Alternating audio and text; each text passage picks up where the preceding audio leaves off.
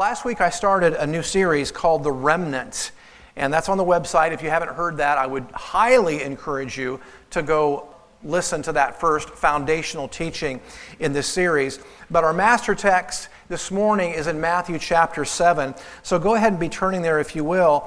And today, I thought what I would do is do something similar to what I did last week and give you a little spoonful of sugar first to help the medicine go down. So uh, I'm going to go back to uh, our church bulletin failures and give you another few of those. Did you like those last week? Okay, so let me give you a, a couple more of these. Uh, here's uh, church bulletin failure number one for today. Check this out. Mrs. Smith and Mrs. Rankin will sing a duet. The Lord knows why. now, now, by the way, can I just make a comment about this? This is why proper punctuation is so important. Okay? Because I think the name of the song is The Lord Knows Why. So, all of you people that. Um, I get frustrated at texting sometimes because people don't use punctuation at all. And sometimes you have to try to discern what in the world are they trying to say here? Right? So, okay, so this would have been correct had there been a comma after duet and then quotation marks around the Lord knows why. But since there was no punctuation, it was insulting to Mrs. Smith and Mrs. Rankin. Mrs. Smith and Mrs. Rankin will sing a duet. The Lord knows why. So proper punctuation will keep you out of that, that kind of trouble. Okay? Uh, next one. Um, during church, masks must be worn and hands satanized. I, I, I, don't know that I would want to be in a church where they require your hands to be satanized, but, um, and don't even get me started on the mask thing, okay? Don't get me, do not get me started. We'll be here for a while. Uh, next, Weight Washers will meet at 7 p.m. Please enter through the large double doors. Come on. Come on. Can we not be a little bit more sensitive than that, right? Oh, my goodness. All right. All right. Well, we had fun with that. So now let's uh, have fun by going to the scriptures and getting fed by the Word of God. If you're at Matthew 7, stand with me if you will, and let's honor the Word of God as it's being proclaimed among us. So, verse 13 of Matthew chapter 7, these are the words of the Master Jesus Enter through the narrow gate. For wide is the gate and broad is the road that leads to destruction, and many enter through it. But small is the gate and narrow the road that leads to life, and only a few find it. And all God's people say, Amen. Amen. Go ahead and have a seat. Praise the Lord. So, in this teaching on the remnant today, um, the name of this particular teaching, I mean, the, the series name is The Remnant, but this particular teaching I'm going to entitle The Happiness Paradox. The Happiness Paradox. So I'm going to explain what I mean by that. As the teaching unfolds, the reason for the name of that teaching will become very apparent to you as the teaching unfolds. But first, I want to uh, go over a little bit of ground that we covered last week and talk about the, the term the remnant. Uh, why did I call my series that, and what is a remnant? Uh, so let me refer to what we referred to last week, Romans 9:27, where that term appears. And it says that Isaiah cries out concerning Israel, though the number of the Israelites be like the sand by the sea, only the remnant will be saved. So, what is a remnant? Well, that word that was translated into English as remnant is the Greek word katalema, and it means this a small residue. A small residue, and by implication, it means a small few or a remainder. So it means a very small few and small remainder. So the New Testament application, now, of course, in Romans 9, that's in the New Testament, but he's actually quoting the book of Isaiah, which is Old Testament. So let me give you a, a New Testament reference for that idea of remnant. And again, that we looked at this last week and we read it as our master text here just now today. So let me reread this with some of these words emboldened for you for emphasis sake. Okay? Once again, enter through the narrow gate. For wide is the gate, and broad is the way that leads to destruction, and many enter through it. But small is the gate, and narrow the way that leads to life, and only a few find it. Now, unlike the popular teaching in this culture today that most people will make it to heaven, that's not what the Bible teaches. The Bible teaches only a small remnant will actually make it. The masses are on that broad way that leads to destruction. And you don't have to look around very far in our society to know that that's true. So the remnant means a very small remainder. Now, as I'm talking about this, I realize that if you've been serving the Lord for a while, you, you may ask, well, Andy, how's this pertinent to me as a as a believer. I mean, I'm already in the family of God. I already walk with Christ, so that doesn't really pertain to me, does it?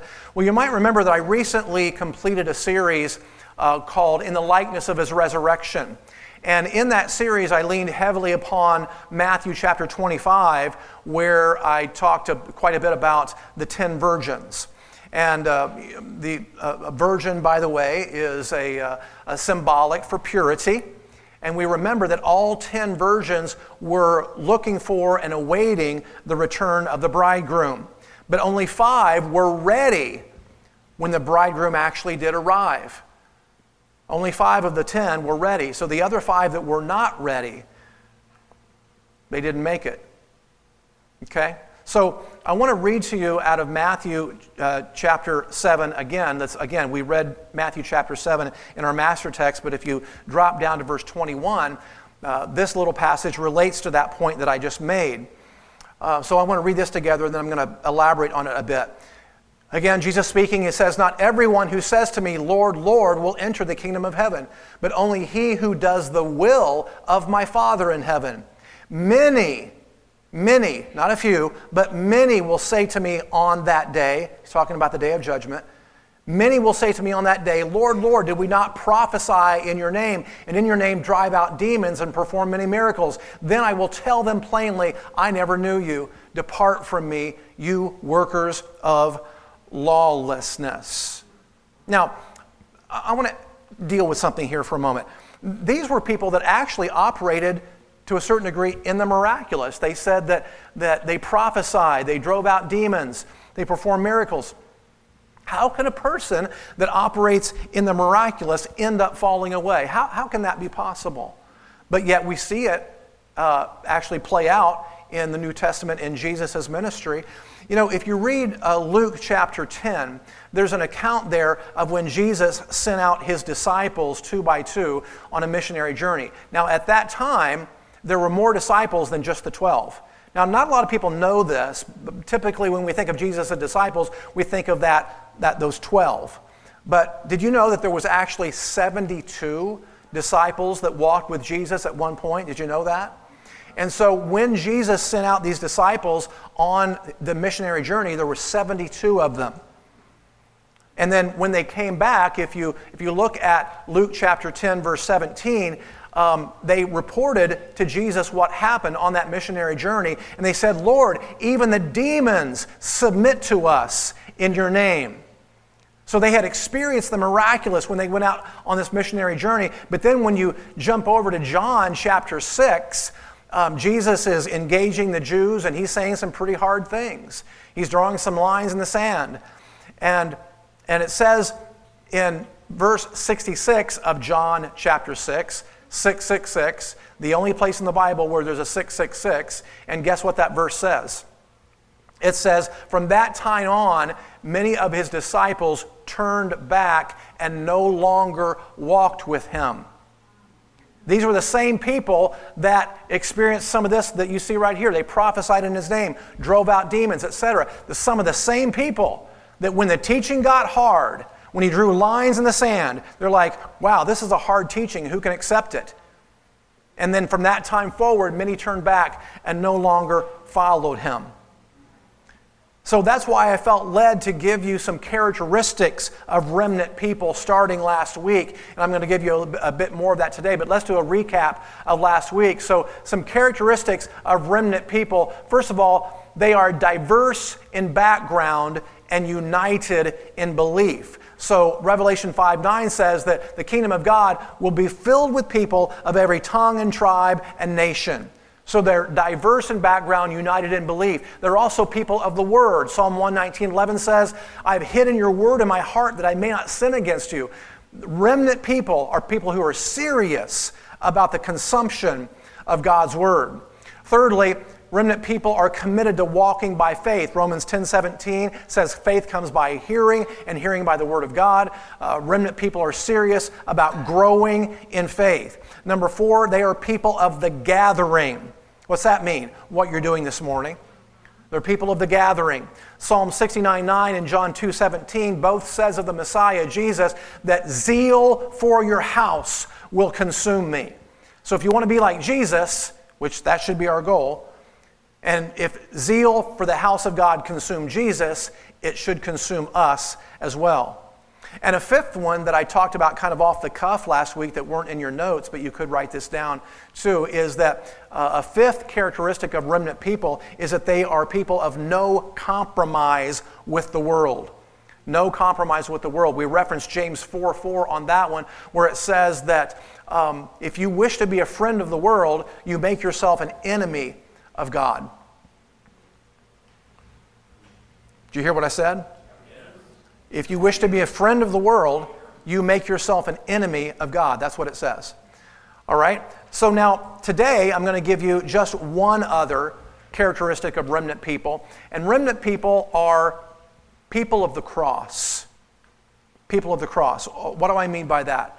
All right, so I'm going to elaborate on this. I'm going to reference first for you Luke 9, verses 23 through 26.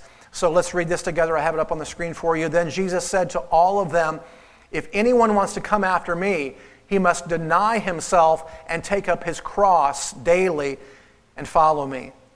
For whoever wants to save his life will lose it, but whoever loses his life for my sake will save it. What does it profit a man to gain the whole world yet lose or forfeit his very self? Now, let me pause right there. If you like the King James, uh, New King James that uses the word soul right there, uh, forfeit his very soul. I actually did a word study on that, and, and this rendering is actually a bit more accurate. It doesn't say soul in the uh, Greek, it actually says self. So I think what we can, can discern from that is that when we don't follow Jesus and we follow the world, we not only have the risk of losing our soul, but we, listen to this, we have the risk of losing our very self, our identity, who we are.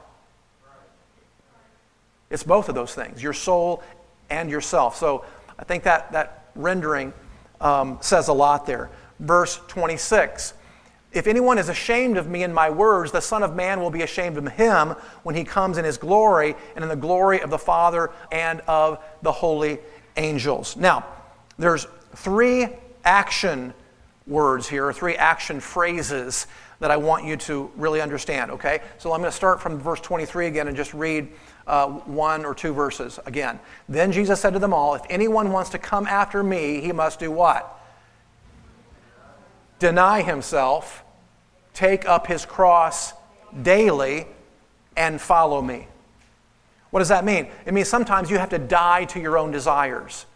That means sometimes you're not going to get to do what your flesh wants to do. That means that sometimes you're going to have to make your agenda God's agenda.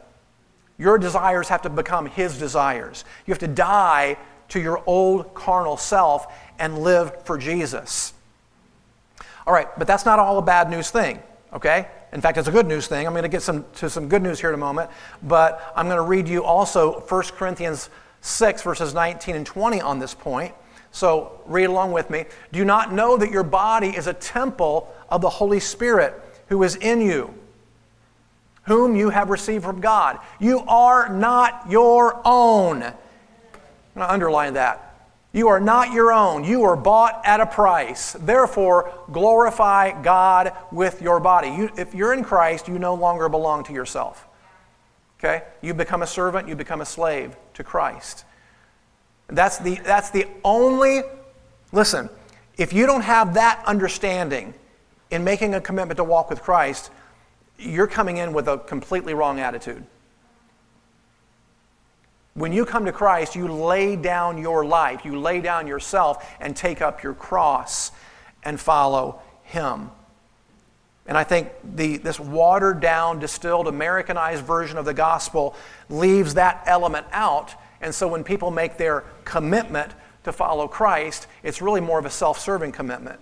Well, I just want to escape hell, but I'm, I really just kind of want to do what I want to do um, and you know, have Jesus bless it. That's not the right attitude in coming to the Lord. We come to the Lord laying down ourselves on the brazen altar and becoming his servant. Boy, got a rousing amen on that one. You didn't like that, did you? Did you not like that? That's what the Bible says. Yeah. Okay. I'm going to give you some good news about that in a minute. Um, but first, I want to say this. You know, as Donna and I have taken inventory of our lives recently, um, you know, we've sort of observed, and I guess this really never dawned on us until recently because it's just our lifestyle, but we sort of observed that, wow, our lives really don't even belong to us. You know, we look around at other people who are seemingly enjoying their, their, you know, their recreation and their ease and their comfort, and we look at our lives of constant service to others, and we're like, wow, our lives really are not our own. And yes, service to others really is the way of the cross. But lest you erroneously believe that taking up your cross is a life of drudgery, let me encourage you. Okay? So I want you to look at this graph that I've made here, because this is a really good illustration of the way of the world and the way of the cross. So on the left there is a diagram of the way of the world. And at the, at the bottom, says unrestrained lifestyle. There at the bottom says unrestrained lifestyle. You can see that that diagram says that, that there's a, a, lot of wiggle room there. There's a lot of, it's the broad road, right? That unrestrained lifestyle is a very broad road. But as you continue down that road, it gets narrow and narrower until it eventually leads to bondage, loss of freedom, and ultimate destruction.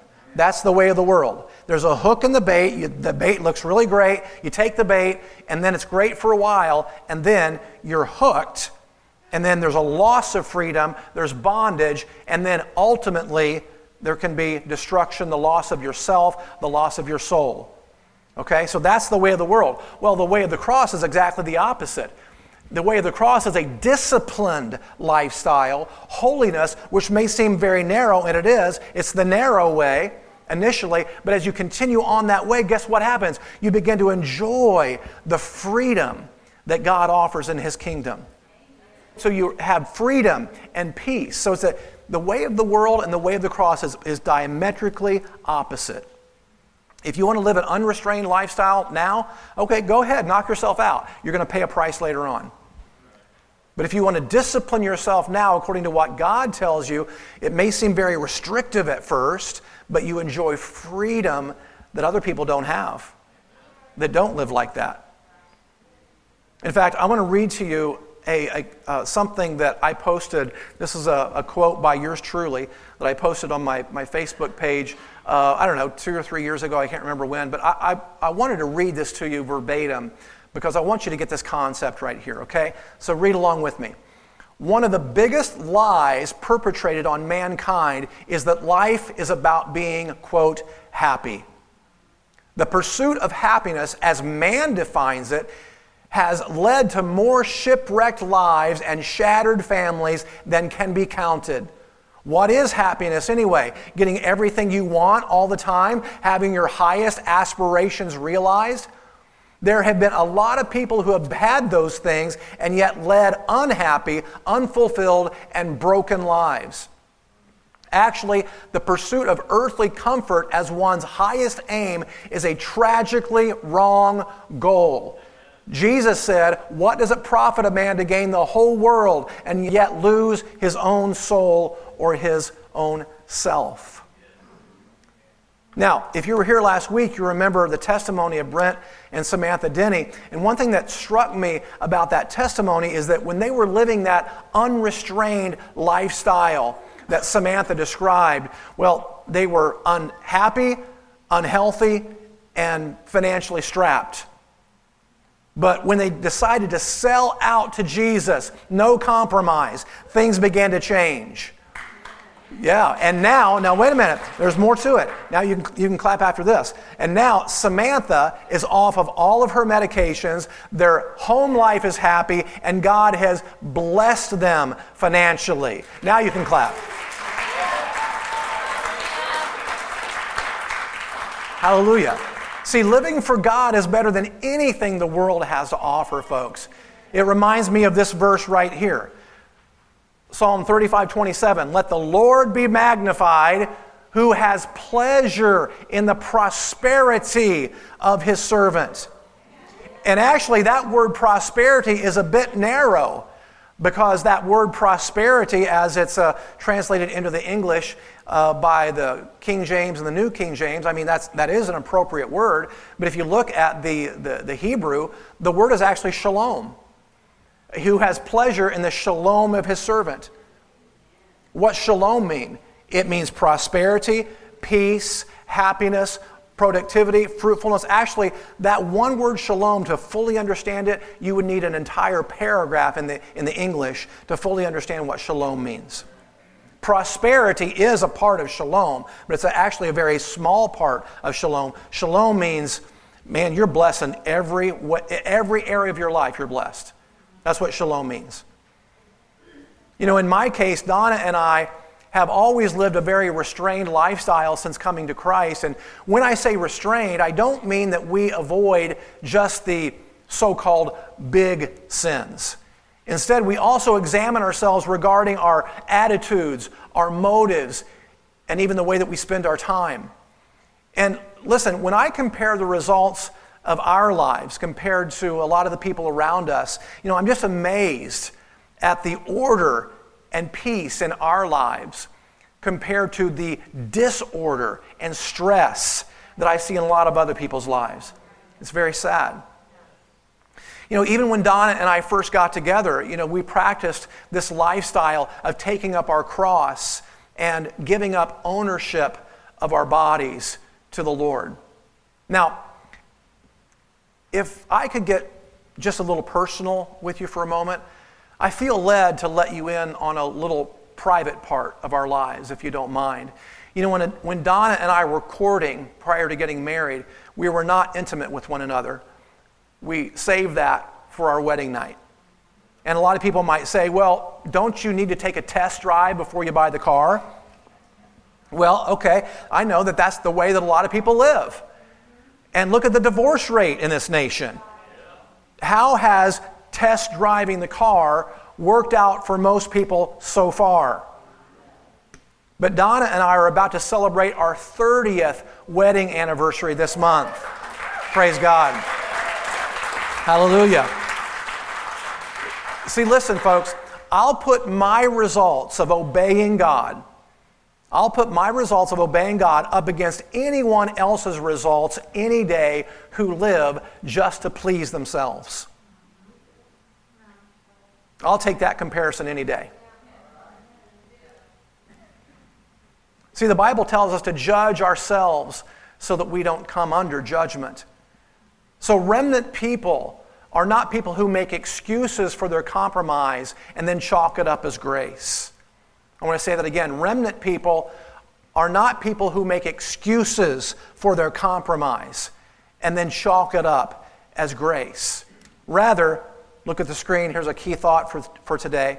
Rather, remnant people see grace as the reason we now respond to our Savior as servants. Does that make sense?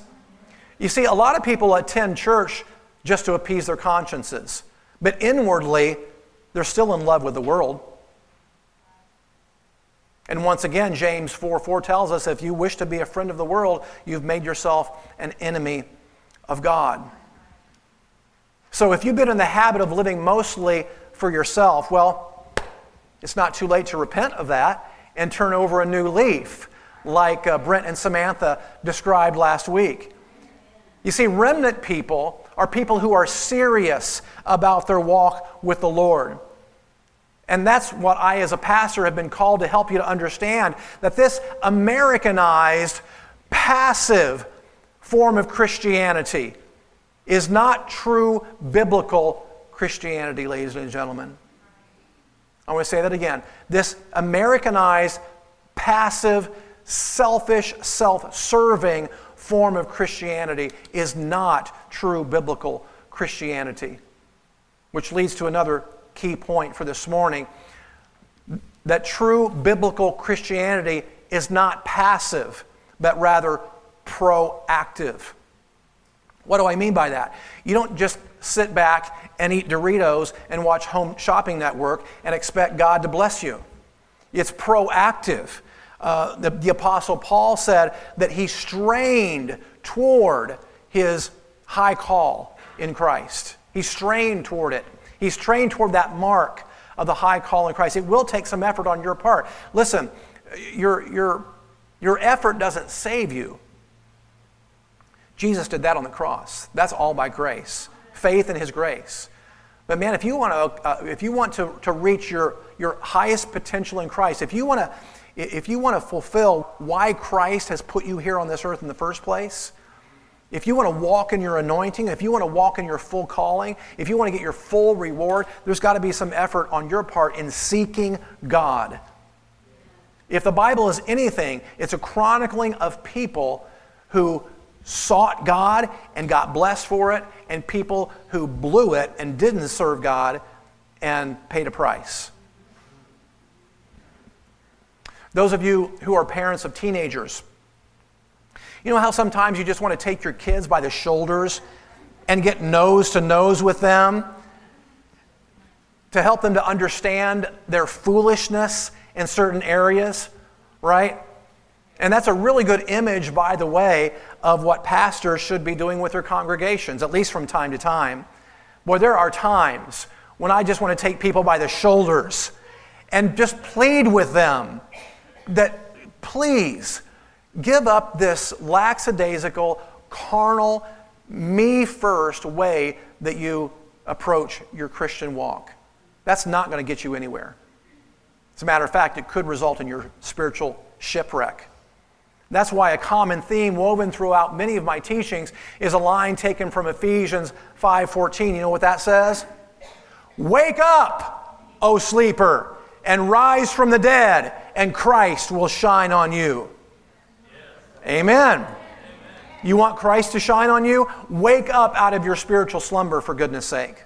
Then you will start to experience some of the benefits in this life of walking with the Lord. Are there benefits in this life of walking to the Lord? Absolutely. Absolutely. Yeah, there's trials and temptations and persecutions too. We do have to endure those things, but there's benefits in this life as well as the next to walking with the Lord. Praise God. Wake up, O sleeper, and rise from the dead, and Christ will shine on you. All right, so what's at stake here? Okay, I'm coming down home stretch, but I, I want to give you this diagram that I've made up of what's at stake and the things that when you, when you sell out to Christ, there's a loss and a gain category. And I want to go over those with you really quickly. Now, these are not in your notes, but, but this is just something that I think that will help our perspectives. Okay, first of all, on the loss category, when you really walk with Christ in a serious manner, there's a, uh, you, you lose your sense of independence. You lose your sense of independence and you gain a dependence upon God. See, your, your own independence, if you've been around long enough, if you're past the age of 30 or 40 or my age pushing 60, if, if you know, you've learned by experience, you don't, you don't know the best path for your life all the time. You think you do, and you've made decisions thinking that you know the best way, and then it ends up in horrible outcome. So you have to understand that, wow, you know, I, am as a Christian, I'm kind of glad to give up my, my sense of independence and depend instead on God who knows everything. Praise God. All right, another uh, issue at stake here in the loss category is your right to direct your own affairs. If you're in Christ, I'm sorry to have to be the bearer of bad news, but this is actually good news, but you don't have the right to direct your own affairs anymore. Oh, boy, that hit you between the eyes, didn't it? You're a servant now. So, so Jesus gave us an instruction manual. God gave us an instruction manual, and we are His servants. And we give up our way of doing things to the way He tells us to do things. Praise the Lord. So you lose your right to direct your own affairs, and the gain, however, is that with God, who knows all things, He directs the affairs of your life, and it's always good. Even if you have to give up something that you want in the beginning, there's always a blessing on the backside to that.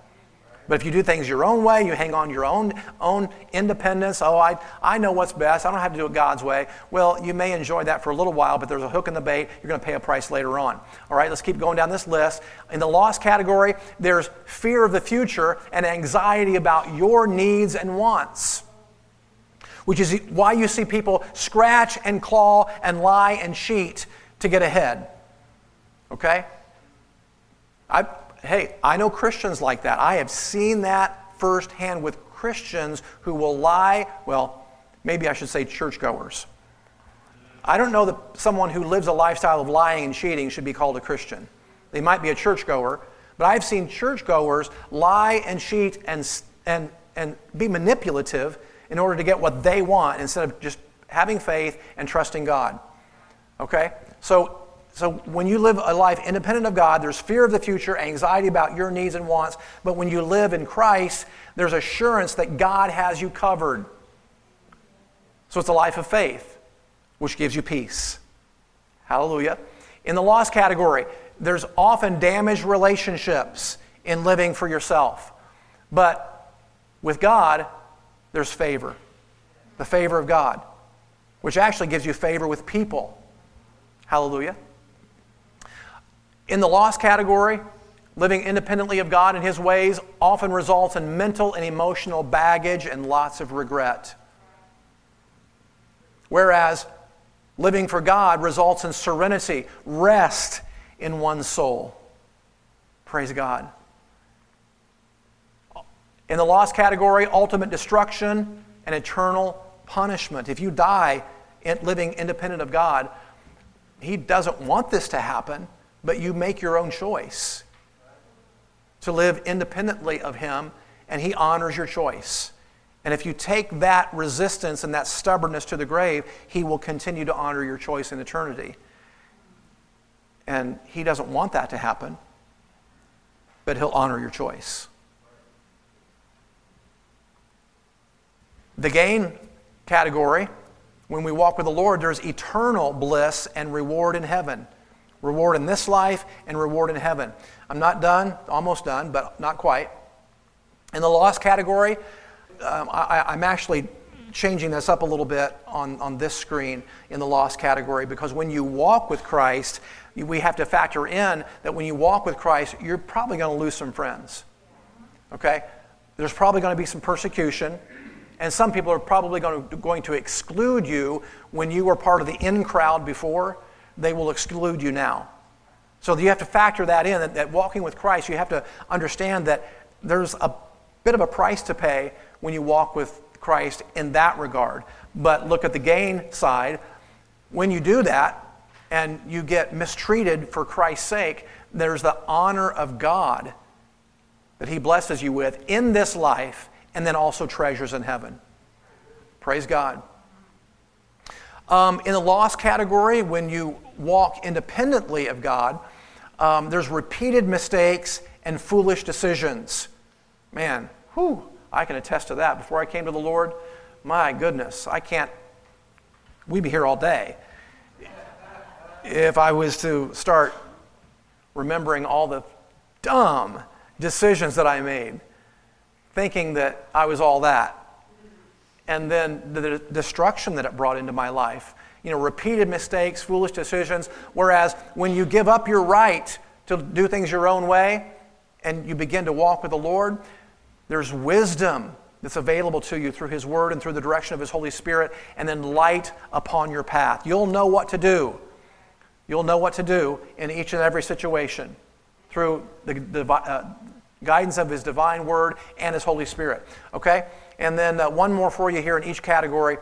Um, in the lost category, there's a vague sense of dissatisfaction or emptiness even when everything's going your way. You think that, wow, look at all the, the movie stars and the, the, the, the musical artists, people who are very successful, people who are very successful in business, um, CEOs of Fortune 500 companies and uh, you know the, the super rich why is it that they get to the pinnacle of success and then for whatever reason it's still not enough and they get addic- addicted to drugs and alcohol why would they do that when they've got everything they want. Why would they do that? Because we know that material possessions without the blessing of God in your life is never enough. It's never enough. Now, material possessions with the blessing of God can be a wonderful thing. But money, possessions, fame, all that, without the blessing of God, it's never enough. And that's why they go on to get addicted to all kinds of stuff because they're trying to fill a hole in their soul that really can only be filled with the presence of God. Praise God. And then in the gain category, rather than a vague sense of dissatisfaction or emptiness, there's the presence of God in one's life that leads to fulfillment and peace and a sense of purpose in your life. Amen? So I want to just give you a differentiation right here uh, from the book of Proverbs of those who live independently of His Word and those who walk dependent upon His Word. And that's um, described very concisely here in Proverbs 22 5. In the paths of the wicked are snares and pitfalls, but those who would preserve their life stay far from them. In other words, those who would preserve their life to stay far from them, walk with the Lord, do things His way. Uh, you know, and a, a lot of people, I don't know, some people almost would insert in the first part of that, in the paths of the righteous are snares and pitfalls. That's the way a lot of people feel like that Christians live and are supposed to live. Now, again, do we have problems, challenges, temptations, and persecutions? Yes. But the Bible is very clear. When you walk with the Lord, there's benefits. And when you walk independently of the Lord, there is snares and pitfalls. In other words, I like to say it this way there's landmines. There's landmines. And you're going to step on a lot of them when you're independent of God's word. But when you live according to God's word, this is your this is your landmine sweeper right here. You figure out, hey, I shouldn't do that. I shouldn't say that. I shouldn't go that way because you know the word of God and you avoid stepping on landmines. Praise the Lord. And then in Proverbs 3:33 it says this, the Lord's curse is on the house of the wicked, but he blesses the home of the righteous. He blesses the home of the righteous. Hallelujah. All right, praise God. I'm almost done. Here's the verse that I quoted to you earlier. I want you to put your eyes on it this time. Ephesians 5:14, "Wake up, O sleeper, and rise from the dead, and Christ will shine on you. And that mirrors something that Charles Spurgeon said. I find myself quoting Charles Spurgeon a lot these days. No, I've never actually sat down and read an entire Charles Spurgeon sermon. I think he was before the time of recordings, but I've never actually sat down and read an entire Charles Spurgeon sermon. But man, his, his one liners are unbelievable. I mean, he has some of the best one liners any any preacher I think I've ever heard. So I'm finding myself finding and using a lot of those these days. And the one that I found that relates to this passage right here and to our topic today about the happiness paradox is encompassed very nicely in this very short line from Charles Spurgeon. There is nothing in the law of God, he says, that will rob you of happiness. It only denies you that which would cost you sorrow. Man, that is so true. That is so true. See, folks, listen, God is not trying to rob you of enjoyment. He's trying to bring you to a place of great blessing. But you'll never get there unless you learn to cooperate with Him. See, you parents, um, you know that when you have rules for your children, you're not trying to cramp their style, right? You're trying to keep them from harming themselves right? And you're trying to position them for a blessed life in the years to come as they go out on their own. So you're, you're trying to keep them from harming themselves, so you're training them, and you're trying to help them to have a blessed life later on. So that's exactly what God is trying to do with you and me, is to give us a blessed life and to keep us from harming ourselves. So this is my closing scripture for today, one that we're very familiar with, one that our church kind of has built our ministry on. And that's this Jesus speaking in John 10 10. The thief does not come except to steal and to kill and to destroy. I have come that they may have life and that they may have it how? More abundantly. More abundantly. More abundantly. That's what God has in mind for you. But we'll never get there as long as we hang on to our own selfish, self serving, me centered way of doing things. When you can lay down your life and take up your cross to follow Him, paradoxically, you will find true life. And that's the paradox of happiness. You hang on to your own life, your own, your own ways, strangely, happiness and fulfillment evades you. But when you lay down your life and you take up your cross to follow Him, paradoxically, happiness chases you down. Fulfillment chases you down. Blessing chases you down. That is the happiness paradox. Stand with me and let's pray, please.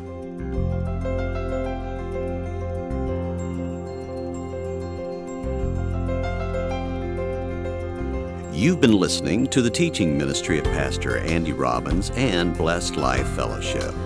For more teaching and ministry resources, go to the church website at www.blessedlifefellowship.org. Thanks for listening, and may God's grace and favor shine on you.